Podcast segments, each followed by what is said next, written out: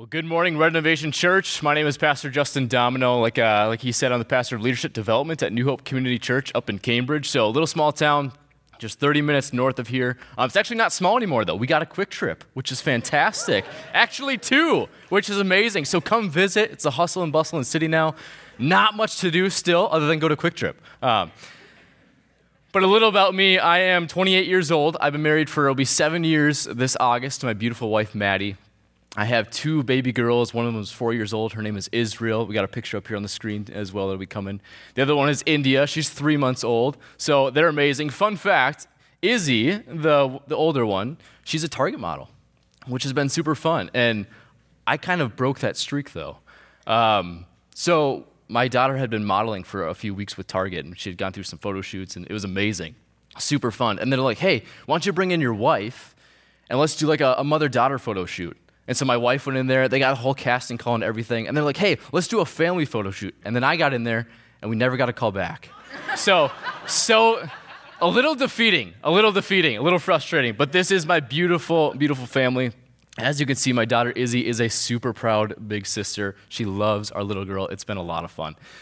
But today I have a message for you. As we're in the book of Joshua, going through the Old Testament, I have a message for you called Getting Over the Wall. And I'll share with you in a moment what I mean by that. But a little fun fact about me is I hate New Year's resolutions. Anybody like me? I hate, I just, I've never been good at them, which is probably why I hate them. Uh, but they feel so cheesy to me. And I share that with you because on January 1st, sort of unconsciously this year, because I hate New Year's resolutions, I started taking cold showers every day. Now, it sounds terrible and weird and dramatic, and I know you don't really care about the guest preacher's uh, showering routine. I know that's a little bit weird, but let me, let me share with you as part of my experience. What I learned in this was, was day one on January 1st. I'm like, this is horrible. Why would anybody do this to themselves? But the reason I started doing it is because I, I had found out um, through watching YouTube videos, which is, I don't know, sounds very stupid, um, but it's, it's really good for your health. Really good for your health. It, it, gets rid of inflammation in your body, it kickstarts your immune system, and one of the biggest benefits is I don't need coffee anymore. When I get the cold water on my forehead every morning, it's like, it bam, it shocks you, it wakes you up. Now, I still drink it because I love it, but it's like changed my whole like start to the day every single day. Now, it's incredibly difficult. The first day I thought was going to be hardest, but what, what was actually the hardest day was day two. And the reason behind that is because I knew how it felt now. I know what it was like to actually step into the cold water. And I remember standing in my tub shower, day two, January 2nd, and I let the water run for like five minutes. And I'm standing at the edge of it, just getting my little toes wet. And I'm like, I don't want to step into there. It's freezing. I know how uncomfortable this is. And in your head, that's kind of the, what's going on. When, you when you try something new, when you try something difficult, maybe you're starting a workout routine and you're like day three and your alarm goes off at six in the morning. How hard is it to get over that mental block in your head? It's like, I know it's gonna, I know it's gonna hurt. I know I'm gonna get sore. I don't want that. After the workout, it's great. But there's sort of that wall in your mind that you have to get over. And that's what I was experiencing day two as I started my cold shower routine. I'm standing in my tub like, I don't want to take another step forward. I know how uncomfortable this is going to be. Now, this is what psychologists and philosophers often call the wall. It's this mental block in our head where we know we're supposed to do something, we know even what's good for us, and yet we're kind of afraid to take that step of faith. And so today I have a message for you titled Getting Over Your Wall because I believe that some of us in the room, we might be at a point in our faith where we have hit a crossroads. Maybe you're going through something incredibly difficult in your life right now. Maybe you're not even a believer. You stepped into church for the first time. On 4th of July weekend, God must be speaking to you if that's you. But all of us are called to a level of dependence in God in our lives. And I think for some of us, getting over our wall means letting go of control. And if we want to grow in our relationship with God, if we want to strengthen our faith and see what God can do in our lives, the next step is breaking down the wall, breaking down the barrier. And what keeps us from getting to God? It's sin, it's control, it's wanting to keep everything within our grasp. And so today we're going to read uh, Joshua chapter 5. It's on page 148 in the Bible underneath your chair. So go ahead and pull it out right now. And I'm going to warn you guys ahead of time This is an incredibly long story. We're going to read the whole Battle of Jericho. It's like 40, 45 verses long, so bear with me. But I'm reading it because I think it's crucially important that you get the whole picture of what's happening. So here's my warning don't fall asleep because God is watching, okay? Just kidding. God is a God of grace. Uh, but here we go Joshua chapter 5, verse 13, and then we're going to go into Joshua chapter 6 and end in verse 25. So here's what it says It says, Now when Joshua was near Jericho, he looked up and saw a man standing in front of him with a drawn sword in his hand. Joshua went up and asked him, Are you for us or are you for our enemies? Neither, he replied. But as commander of the army of the Lord, I have now come. Then Joshua fell face down to the ground in reverence and asked him, What message does my Lord have for his servant? The commander of the Lord's army replied, Take off your sandals, for the place where you are standing is holy. And Joshua did so. Now the gates of Jericho were securely barred because of the Israelites. No one went out, and nobody came in. Then the Lord said to Joshua, See, I have delivered Jericho into your hands, along with its king and its fighting men. March around the city once with all the armed men. Do this for six days. Have seven priests carry trumpets of ram's horns in front of the, in front of the ark. On the seventh day, march around the city seven times, with the priests blowing the trumpets. And when you hear them, sound a long blast on the trumpets. Have the whole army give a loud shout. Then the wall of the city will collapse, the army will go up, everybody straight in. So Joshua, son of Nun, called the priests and said to them, Take up the ark of the covenant of the Lord and have seven priests carry the trumpets in front of it. And he ordered the army, Advance, march around the city with an armed guard going ahead of the ark of the Lord. When Joshua had spoken to the people, the seven priests carrying the seven trumpets before the Lord went forward, blowing their trumpets, and the ark of the Lord's covenant followed them. The armed guard marched ahead of the priests who blew the trumpets, and the rear guard followed the ark. All this time the trumpets were sounding, but Joshua commanded the army Do not give a war cry, do not raise your voices, do not say a word until the day that I tell you to shout, and then shout. And so he had the ark of the Lord carried around the city, circling it once. Then the army returned to the camp and spent the night there. You still with me? Joshua got up early the next morning, and the priests took up the ark of the Lord. The seven priests carrying the seven trumpets went forward, marching before the ark of the Lord and blowing the trumpets. The armed men went ahead of them, and the rear guard followed the ark of the Lord while the trumpets kept sounding. So on the second day, they marched around the city once and returned to the camp. And they did this for six days. On the seventh day, they got up at daybreak and marched around the city seven times in the same manner, except on that day, they circled the city seven times. The seventh time around, when the priest sounded the trumpet blast, Joshua commanded the army, Shout, for the Lord has given you the city. The city and all that is in it are to be devoted to the Lord. Only Rahab the prostitute and all who are with her in her house shall be spared because she hid the spies that we sent. There's the scarlet thread that Pastor David talked about a few weeks ago. But keep away from the devoted things, so that you will not bring out your own destruction by taking any of them. Otherwise, you will make the camp of Israel liable to destruction and bring trouble on it. All the silver, all the gold, all the article of bronze and iron are sacred to the Lord and must go into his treasury.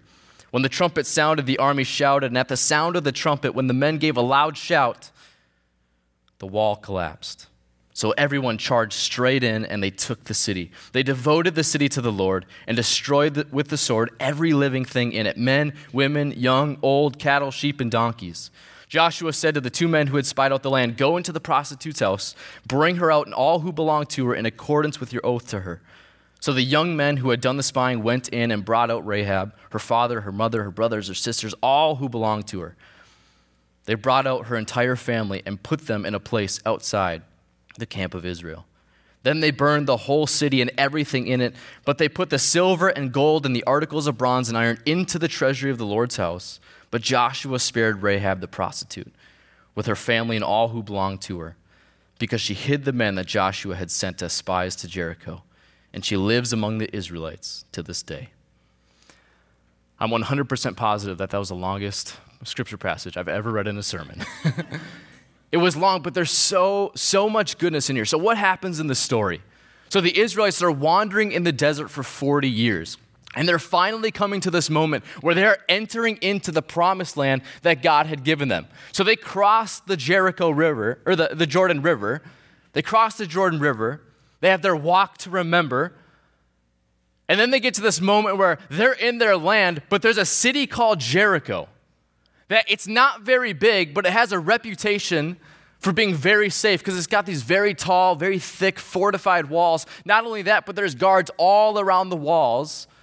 And so there's really no way in. And in fact, historians have, have looked at this city, the archaeology behind it, and said if Israel had just used their traditional war tactics and just charged straight in and tried to overtake the city by their own strategy, their own power, their own military finesse, if they had done that, they would have probably lost tens of thousands of men. And so they come to this city, and essentially they have an army with them. They're the, the people of Israel. Now, if it was you, if you were Joshua, if you're the leader of the Israelites, what would you do? If you come to the city, what would you do? My first thought is I'm going to gather all my generals, I'm going to get them all together, and I'm going to come up with a strategy, come up with a plan. That's what good leaders do. But they come to this to the city, and this the commander of the Lord's army essentially says to them, Stop. Stop right there. Any plans that you have, any strategies that you might want to even think about having, stop. And, and here's the directions that he gives them. He says, March around the city once with all the armed men. Do this for six days. Have seven priests carry trumpets of ram's horns in front of the ark. On the seventh day, march around the city seven times with the priests blowing the trumpets. When you hear them, sound a long blast. Have the whole army give a loud shout. Then the, the, the wall of the city will collapse and the army will go up, everybody straight in. Now, if that's me, I'm doing a double take like, your strategy is what? You're telling me to do what? Walk around the city? How is this wall going to fall down if we walk around it and shout?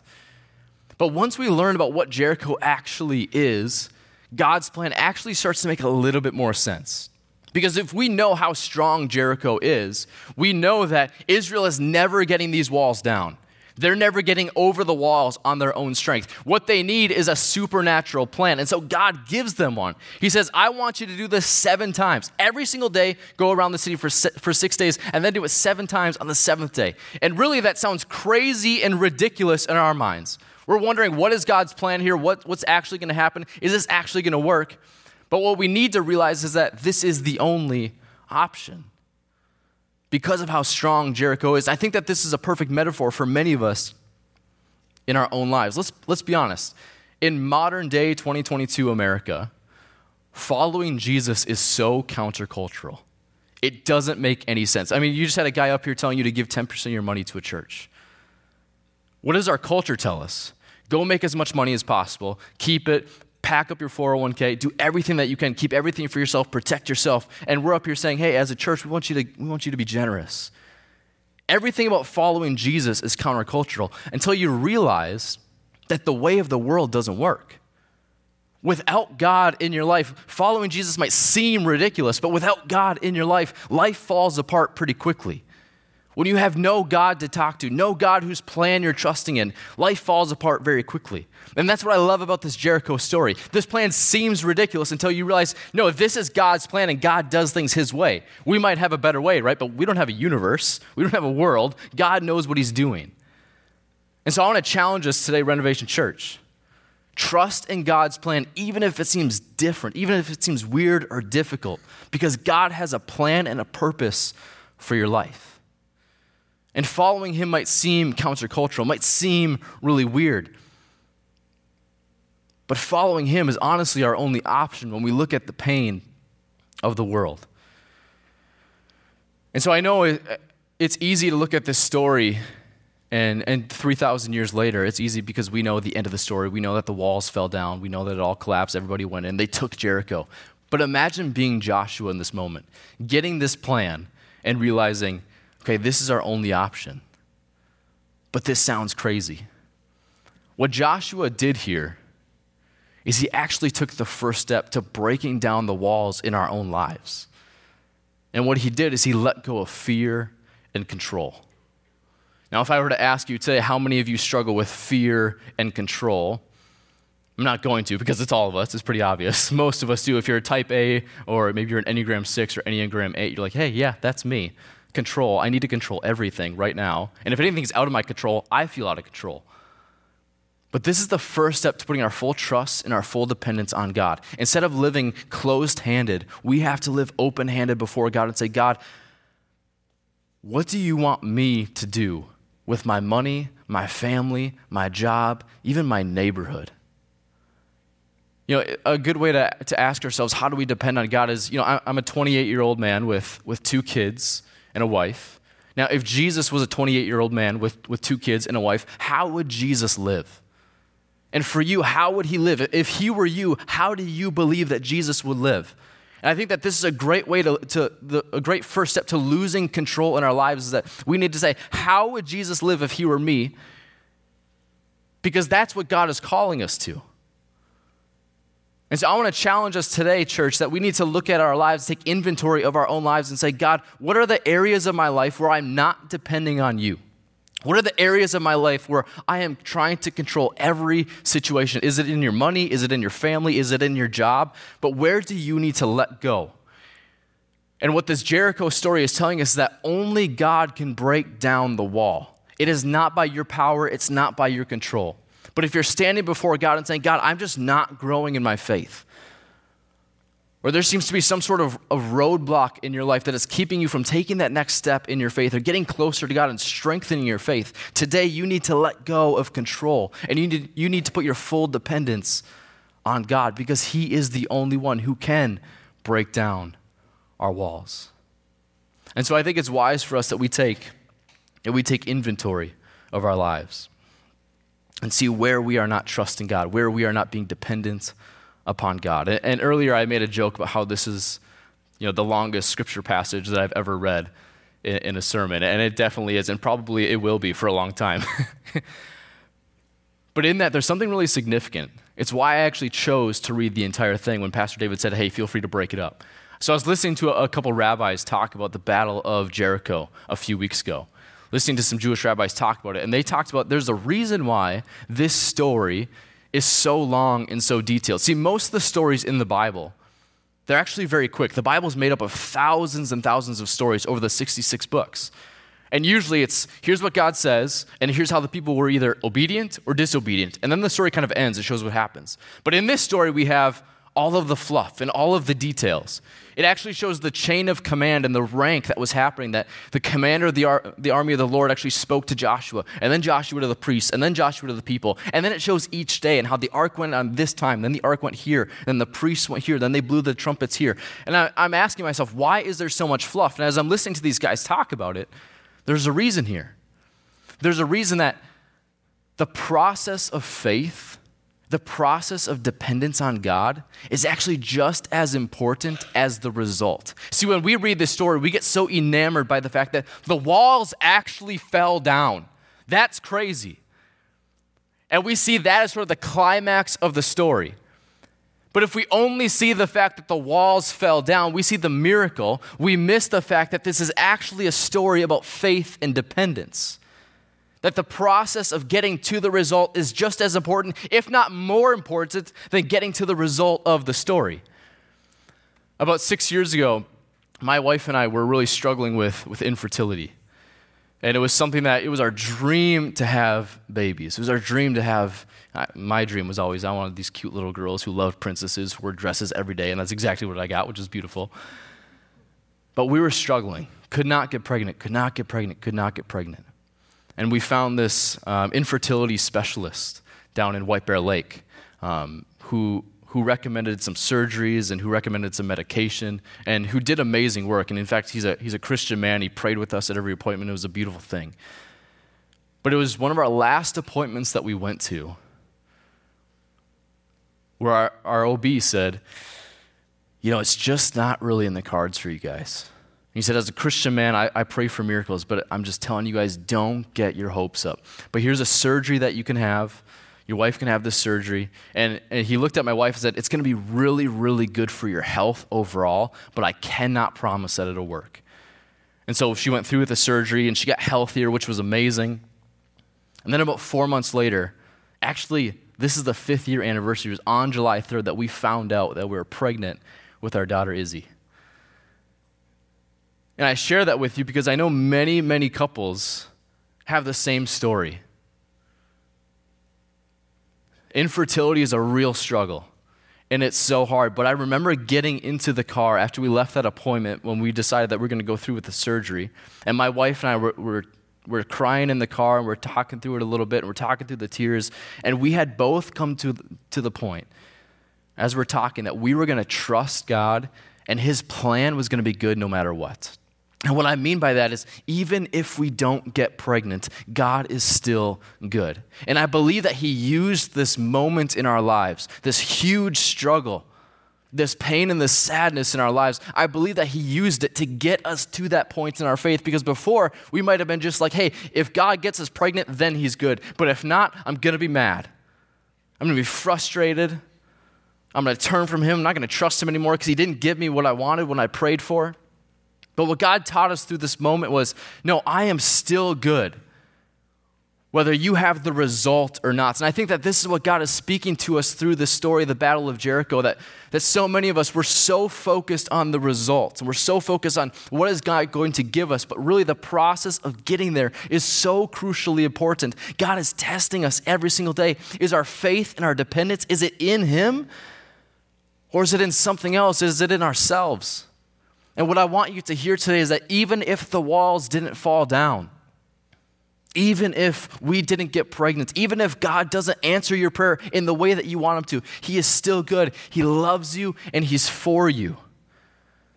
And this is where I believe prayer comes in crucially. I think so many times we get confused on what prayer actually means. And we come to God with all of our requests, and God, here's what I want, and here's what I need, and that's good. Jesus calls us to, to pray, and He will give you the desires of your heart. That's good. But I believe prayer is more of a conversation with God where He is trying to get us on the same page as He is, not instead of us trying to get God on the same page as we are. And so I want to challenge you today, church, if you're going through something difficult right now, God is still good regardless of the outcome. But what is He teaching you in the process? I believe that he's teaching us today that we need to put our full trust and our full dependence onto him. You know, it's it's Fourth of July weekend, which is which is great. I, I, love America, and so don't take what I'm about to say as don't be too shocked, okay? Uh, don't take it as anti-American. I'm not anti-American. America's a great place. We live in a place where it's you can pull yourself up by your bootstraps. Anybody can. You can, you can start your business, you can do whatever you want. You can live the American dream here. And that's what makes America a great country is that anybody can come here and, and, and, get wealthy or get successful, whatever it is, whatever your dream is, you can have it. If you want the white picket fence with a dog and a wife and two kids, you can have that. That's what makes America a great country. Now, we have plenty of faults, don't get me wrong, but we're a great country. Now, I, I say that because I think that America has formed both personally and, and spiritually, so many of us, and myself included. This idea that we can just pull ourselves up by our bootstraps, that, that we're the ones who are in control of our own, our own lives, our own destiny, that we can make it happen. Now, this forms us all the time, and, and, even in our faith, we walk into our faith, our relationship with God, and we, and we bring that same attitude. We bring that same mindset that it, it's all about me and, and I'm in control, and I can just pull myself up by my bootstraps and my faith is dependent upon myself. But I want to challenge us in this. As we celebrate the goodness of our country, we can't let this seep into our faith, this way of thinking. Because if we do, it creates a beast that, that isn't biblical, that's not godly. See, America says depend on, on yourself, and you can do it, and that's great. But what God is teaching us through the story of the, of the Battle of Jericho is that don't depend on yourself, depend on God. Instead of pulling yourself up by your bootstraps and being the leader of your own life and fulfilling your dreams, instead live open handedly and say, God, where do you want me to go? God, what do you want me to do? What areas of my life are you calling me to depend on you in? And so I think it's crucial that we remember how much we are formed by the world that we live in. And so I hope you don't take me as, as anti American, because I'm not. But I, it, it's so crucial that we look at our faith as we need Jesus to form us before America forms us. We need the ideals of spiritual freedom to form us before the ideals of, of American freedom or worldly freedom happen. And so I think that the story of the Battle of Jericho, as, as we see the Israelites march into Jericho as the walls fall down, we see it as, you know, the walls are down, the, the Israelites take Jericho. We see this as an advancing story, as a conquering story. But I think we need to reframe our minds about what the story is actually about. Rather than being a story about Israel advancing into Jericho, I believe it's actually a story about Israel surrendering to God. And so the question I want to ask you right now is more specifically for you is what area of your life do you need to give to God? What area of your life have you maybe been, been closed handed with God and say, God, you can have every area. You can have my kids, you can have my wife, you can have, you can have my job. But when it comes to my money, no way. Or, God, yeah, I, I'm super generous. God, I give more than 10%, maybe even 20%, and not even just to renovation, but I give to charities and I make sure the pregnancy resource centers are all flush with cash. I do really well. But don't touch my babies. These are my kids. You can't have my kids. See, I think it's so easy to, to pick and choose which areas of our lives where we're dependent on God, but today He's calling us to lose total control. Just like the Israelites walking up to Jericho, recognizing that they are powerless on their own. We are powerless before this world. We need dependence upon God. And so I think, I think we need to ask ourselves, though, because in this, it can sound very spiritual, very pious, to be like, oh, yeah, we, we just need to depend on God more. But honestly, how do we do that? Right? What, what makes us motivated to actually do that? I think there's an overlooked verse so much in this story, and it comes in verse, verse 2, chapter 16, verse 2. And here's what God actually says through the commander of the Lord's army to Joshua before anything happens. He says, See, I have delivered Jericho into your hands, along with its king and its fighting men. Now, why is this, why is this verse so important? Because we have to look at it in the context. No walk, no walking, no marching, no trumpets, no shouting. Nothing has happened yet. And yet we already have the promise given. This is the catalyst that made, that made Joshua and all of Israel say, Yup, we're following you. Because God told them the result. He said, I am going to come through for you. If you follow me, I'm going to come through for you. Here's the promise. Now I want you to be obedient. Now, this is the same thing that we have in our lives. Say, there's a reason why we can depend on God. There's a reason why I became a Christian when I was 17, that I left a life, a life of smoking weed and drinking every weekend. I left that life because I realized that God had given me a promise. That there is a promise of eternal life in His presence forever. Sure, life is not going to be perfect. Things are going to go wrong every single day. God's going to give me results that I don't like but I'm going to depend on Him every single day because I know that for an eternity and right now, His presence is with me. When I go through good things and blessings, His presence is there. When I go through bad things, hardships, His presence is there. The greatest blessing in this life isn't beautiful babies and nice cars and 401ks. The greatest blessing in this life is the presence of God through your darkest moments and through your highest moments. God is so, so good. And this is the reason why we choose to depend on Him. Because He has promised us an eternity with Him. The problem that we have is we love control. And this even seeps into our faith. Whether you're a, an Enneagram 6 or 8 or type A or even somebody who just loves America, this seeps into our faith all the time. I think one of the greatest sins of humanity is control. See, we say we trust on God, but what happens when gas hits five bucks a gallon? It's going to test your faith. What happens when you grew your kids up to follow Jesus and they get to the U of M their freshman year and they hear all these secularist ideas and all of a sudden, bam, they're gone from church? That'll test your faith. And so, what's your faith truly in? And this is why I love what the Apostle Paul says in Ephesians 2 8 and 9. He's talking about salvation. And he says, It is by grace that you have been saved through faith. And this is not from yourselves. We have, to, we have to hear that. It's not from us. Salvation is not from us, it is the gift of God. And here's the key not by works, so that nobody can boast. This is so relevant 2,000 years later. Because what do we try to do as, as Americans or type 6s or type 8s or just people who love control? I'm going to work my way to heaven. I'm going to work so hard, do so many good things. God is going to love me. I'm going to show up to church on 4th of July weekend. I'm not trying to make you feel guilty. Second Opinions 1 1 is that we get extra points with God if we come to church on weekends like that. I'm kidding. But it seeps into our faith all the time that we, if we just try harder, then God will love us. I'll give, I'll give more money. I'll, I'll help little old ladies carry the grocery bags in their car, and then God will think I'm great, then I'll get to heaven. No. The good news of Jesus is that it's not up to you. Now, now do those things because our faith should cause us to do good works, but it's not the good works that cause our faith.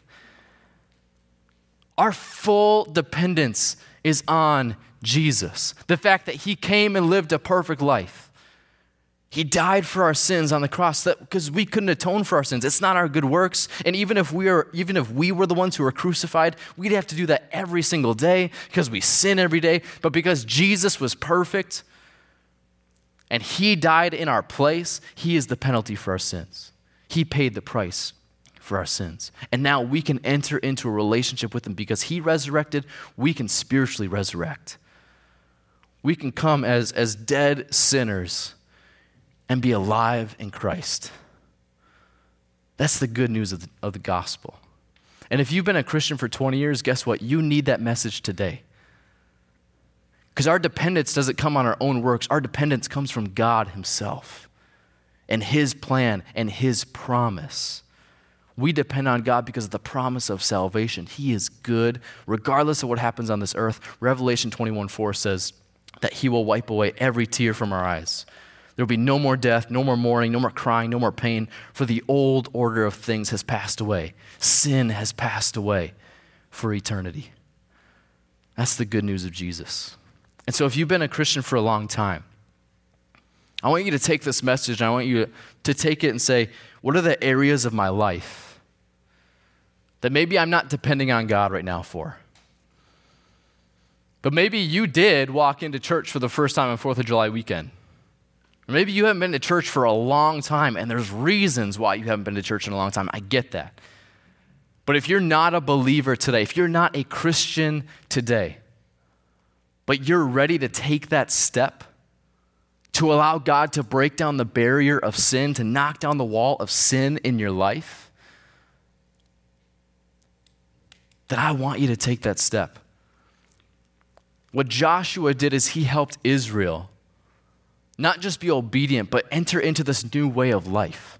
Following Jesus, following God, being obedient to Him, it's about a way of life. It's not just about a set of doctrines or beliefs, it's a way of life that we enter into. If you want to enter into that today, I'm going to be right down here by the steps, along with our follow up team here at Renovation.